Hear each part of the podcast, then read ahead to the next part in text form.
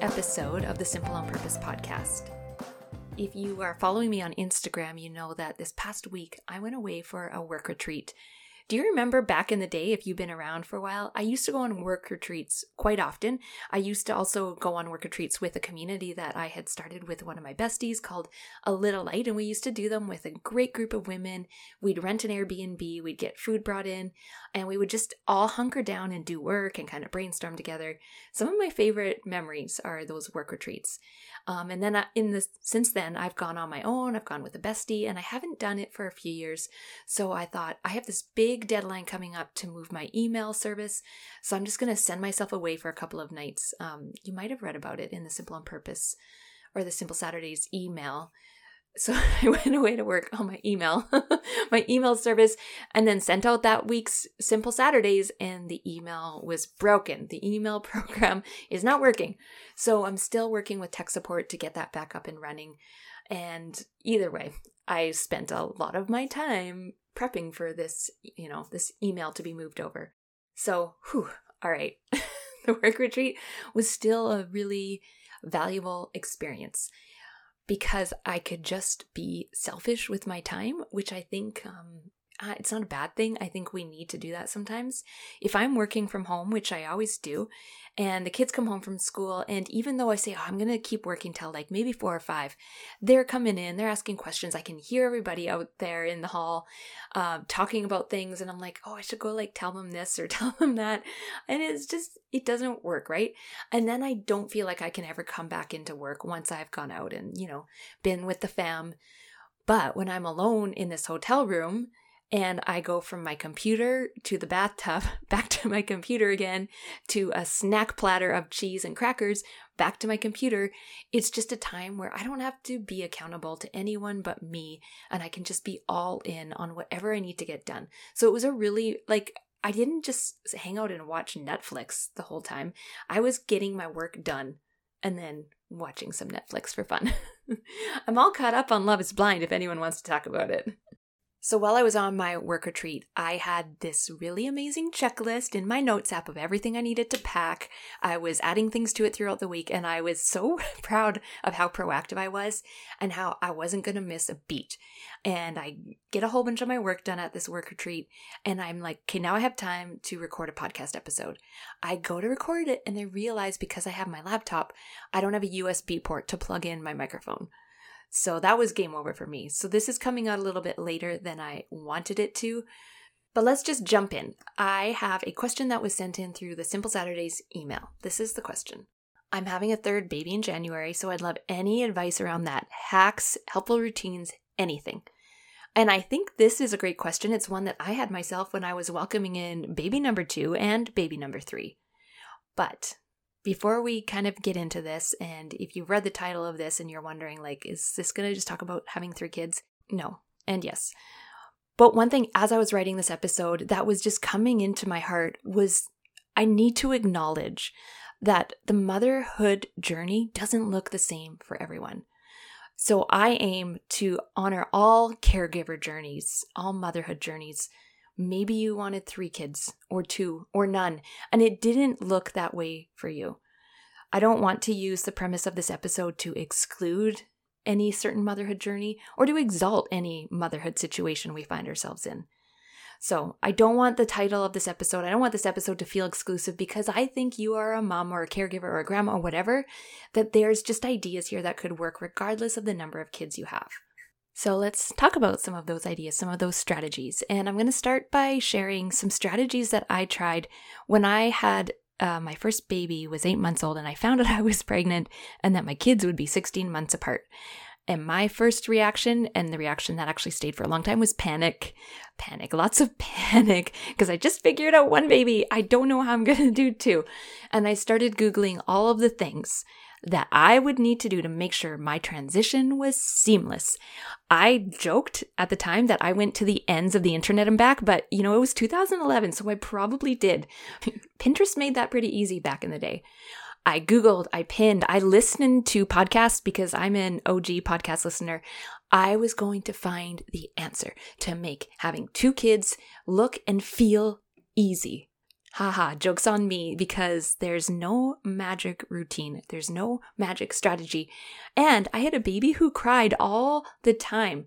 So even if I did have some magical agenda, forcing that onto us all would have just been such a defeating exercise in my ultimate lack of control over other people and circumstances. P.S. I did try. It didn't work. I did try to force that agenda. I did have that defeating exercise.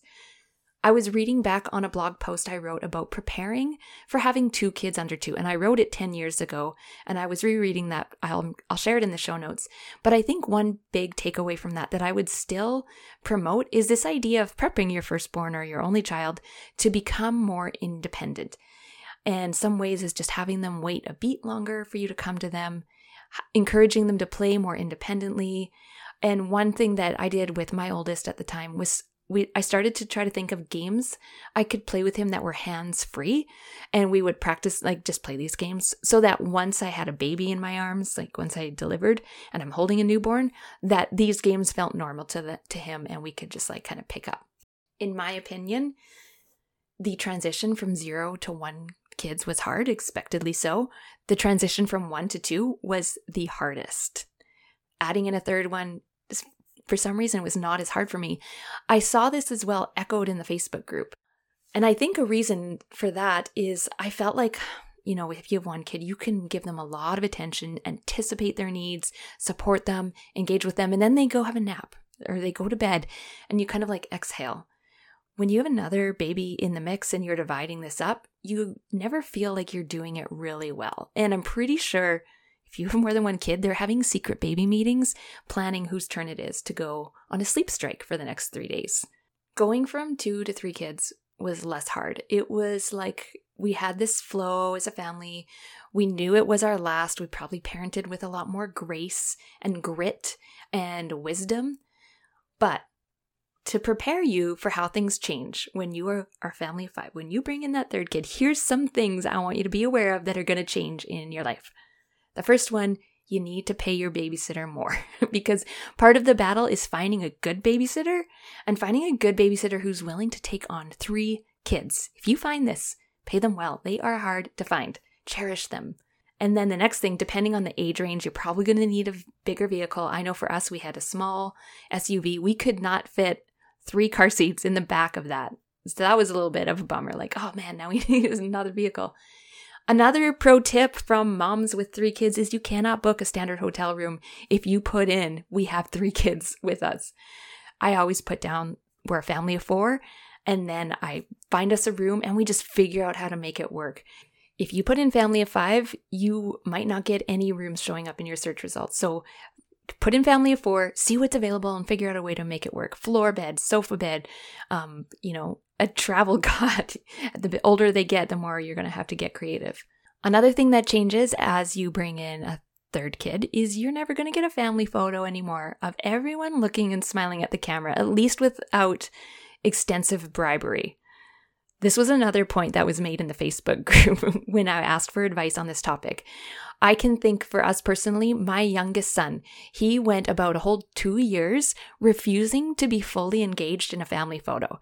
Like our last Christmas photo is me, my husband, my two older kids, in front of our Christmas tree, and we're holding up my youngest son's hockey picture so he can be in the photo. We're all standing in front of the Christmas tree, holding up his photo, and he's actually on the floor at the bottom of the tree. He just refuses to be in these family photos. And then a final thing that I've noticed having three kids is you can expect to become an HR manager in your house. So instead of um, two relationships between two kids, you now have six relationships between three kids to consider. And here's what I mean by that every kid has their own relationship with their sibling. They have their own thoughts, experiences, feelings, judgments towards that specific sibling, and it's different than what their sibling feels towards them. So each of these relationships matters, and each of these relationships needs to be paid attention to. I think it's really helpful to be aware that the third wheel dynamic does come out. And I find it personally helpful to try different pairings of kids so that they get to be alone with a different sibling from time to time without the other one around. I feel that sibling dynamics has taken up the majority of my parenting um, in this kind of stage where they're transitioning from toddlerhood into childhood. Managing conflicts and grievances, that has been a majority of my parenting work, the like this past maybe decade. And for years, this really ate away at me. Seeing sibling conflict stressed me out so, so much. I know this is a type 9 problem if you listen to the Enneagram episodes. I've lived most of my life as a type 9 thinking that conflict was poison instead of opportunity.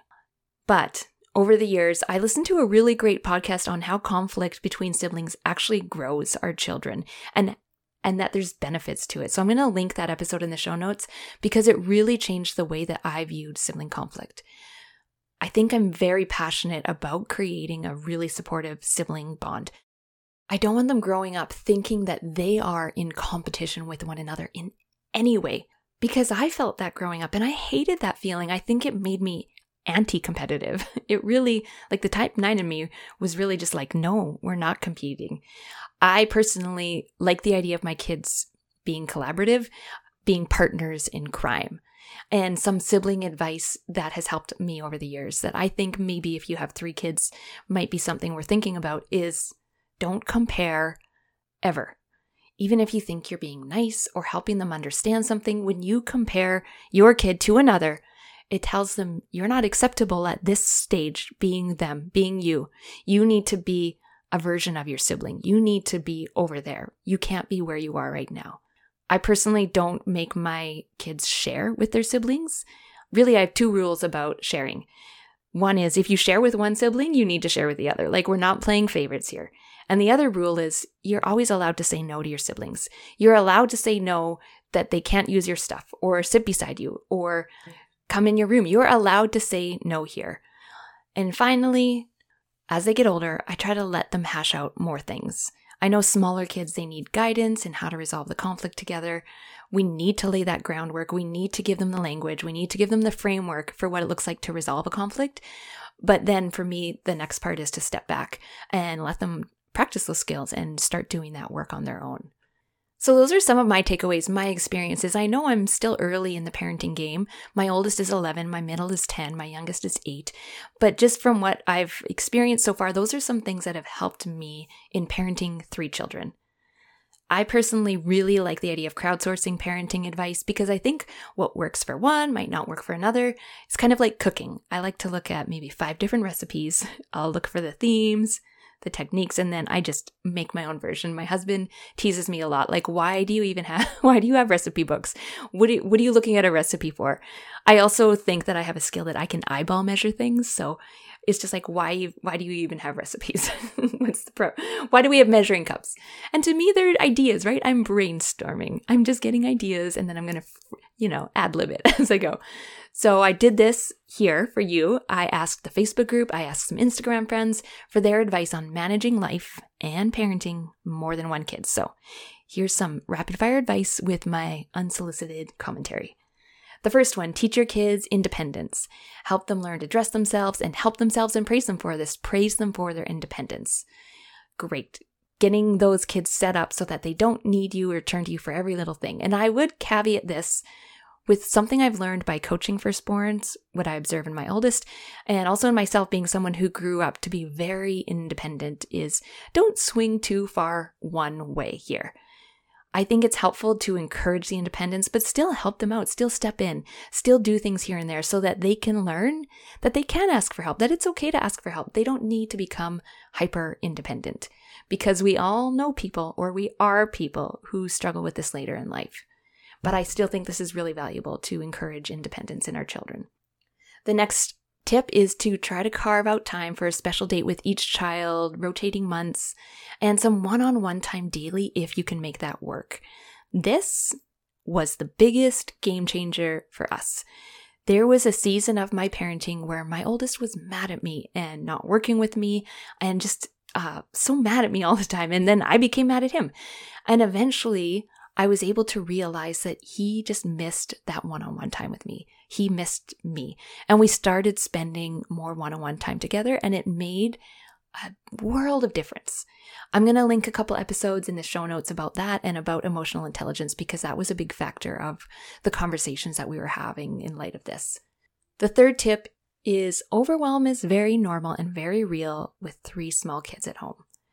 I, me personally, I get overwhelmed so easy when there's over talking, when there's questions, when there's more than one person talking at one time. So I find comfort in hearing other moms say, overwhelm is normal. Overwhelm doesn't mean you're doing it wrong, it just simply means you're probably doing it. So if you are overwhelmed, let's normalize it. Let's stop and acknowledge it and have compassion for that part of you. I think when overwhelm comes up, that emotion, we kind of panic. We or we ignore it. But if you can stop in those moments of overwhelm and just validate it, feel your feelings, guys. That's what they're there for. Then it doesn't scream so loud at you and you can maybe just clear your head a little more each time. So check in with yourself more often. How am I feeling? What do I need? Don't let overwhelm build up to where you snap. But also know that sometimes you will snap because there's overwhelm you can be proactive about, and then there's overwhelm that's going to happen as part of living life. The next tip is hang in there. Know that it gets easier as the older ones become more independent. And yes, oh my goodness, babies in toddler years are so hard. They're hard. I mean, older kids are hard in a different way, but you're getting sleep. You get your body back. You personally have more tolerance and emotional resilience. I'm going to link an episode in this or a blog post in the show notes about what moms of toddlers need to hear if you want to hear more about that. The next tip is sometimes you have to triage their needs, and that's okay. This will challenge you as a mom, I think, especially if you feel the responsibility of meeting all the needs of all the people. Then you have given yourself a job that will be an uphill battle. So don't give yourself that job.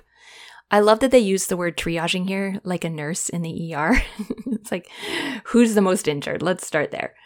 Not only will this kind of mindset give you the skill of prioritizing, it also helps our kids understand that we live in a world where sometimes we have to step back and help out those who have some big needs. Again, a caveat with this is to watch for patterns where someone's needs are overshadowing the family, and then we might need a new approach for handling that person's needs. Tip number six, put them to bed at the same time. Lots of cuddles, one on one time. This is something we do in our house too. Like I told you, my kids' ages, they range by three years, but they're all getting tucked in at the same time. There was a time when they were like, we want justice for our age. We want a later bedtime. And we were doing like staggering their bedtimes, like five or 10 minutes. But then eventually they forgot about it and we're just like, okay, everyone, it's time for bed. And what's so helpful about that, whatever age your kids are, is bedtime is bedtime and then the rest of the time is your time. I think that's really important. Um, which brings another good point about bedtimes is to have a bedtime routine. Anytime that you do the work of putting a routine in place, you have freed up your future self a lot of headache because the kids know the routine, the parents know the routine, the cues for sleeping time are there. And another really good point that a parent made is this. Sometimes we have one parent for all three kids, so we can't be doing this huge, big, elaborate bedtime for each kid. We need to have a routine down that allows us both, one of the parents to go out and continue to do something that they need for the night, and the other parent at home can be putting the kids to bed because there's the routine in place. I think it can be tough if you set up the parent, like a certain parent locked into the bedtime routine. So I thought this point was really, really valuable because if both parents can step in and do the routine, ideally, then that frees up the other parent and it frees up a lot of emotional and physical and space and time for you guys. The next piece of advice is to get a sitter and cleaner sometimes. Yeah, your energy is precious. Your energy and time is precious when I was having number two, I was struggling with this idea that why does it feel so daunting? Why does it feel so hard? Because modern moms have it so much easier than moms back in the day used to have it. Like we we can just press the microwave and cook everyone dinner. We have water in our tap. Like everything is so easy, but there are unique expectations on us as mothers that generations never had before. I remember asking my husband's grandma when I was expecting the second. I was overwhelmed by this idea and I was like, how am I going to make it work? And she so sweetly said something to the effect of, I never had it as hard as you mo- modern moms do. I was, yeah, I was bringing up water from the well and I was boiling diapers in the basement, But the kids were just off doing whatever. You moms now, you are expected to be with your kids, playing with your kids, and just engaging with them all of the time. So I think that's worth thinking about the amount of time and energy that we're spending on all of the cultural expectations of us. And just give yourself a little break. Like you can outsource some things sometimes. The next point of advice each person of the family has their own color for the calendar. Ooh, the lady nerd in me sees the lady nerd in you. So, you know, I'm a big fan of the Google Calendar. I'll link the planning episode where I talk all about the Google, Google Calendar. Color coding It's just like it's, it makes you not have to think so hard. You can just see the colors and you know what they mean. So helpful. Moving on, treat each child according to their age. They are the, their own person at their own time of life. Hmm, I really like this one. It felt really deep to me. Like when I hear it, I feel like I need to step out of this chaotic presence and step back and look at these little people in my life and ask, what is it like to be them at four, at seven, at 10? What's it like to be a 10 year old right now? What's going on with them being 10? How can I meet this tiny person where they're at right now? Really like that question. Just keeping it in the back of your mind. Another helpful approach that was shared is embrace the joyful chaos. Lower your standards, then lower them some more. Let go of the guilt of not being able to be enough or do enough. This is the work in progress paying attention to what you think should be happening versus what is happening, because that disconnect between the two is what causes us pain and suffering. So there's the work, bringing these two things closer together. And I think this piece of advice has some really tangible ways to do that. So thank you for that. And a final nugget of truth. It needs no explanation. It just needs reckless faith. And this is just decide you are going to be okay. I needed this one. I needed to remember. I needed to remember this is the long game. This is the puzzle that we haven't finished putting together yet. I need to remember that I'm going to mess up some things. I'm going to ace some things. There's going to be highs. There's going to be lows. But if I don't think in the long run, if I don't have faith and hope in this entire experience that we're going to be okay, then I'll just be operating in fear and doubt. So it sounds simple, not easy. Just decide you're going to be okay.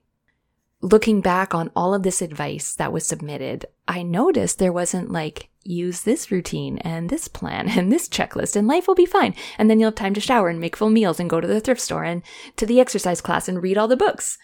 And I think it's worth acknowledging two things. On one hand, routines help. There are ways to simplify your life. But on the other hand, we need to also acknowledge that we can do anything, but we can't do everything. And even saying that, some of us really don't want to believe that. We don't want to admit that. We don't want to have to make choices. We don't want to have to. We just want to be that person who finds the trick or finds the willpower or finds the time strategy that allows us to do all of the things.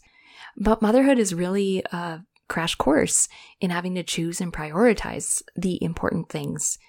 And it will be messy and it will be hard for me, in my own opinion, I think so much of what I do as a mom comes down to understanding how I want to show up right now, what my values are as a mom. This is where I can make the shift into intentional parenting, to being a parent on purpose and not reactive parenting, which I've spent many years and still find myself doing.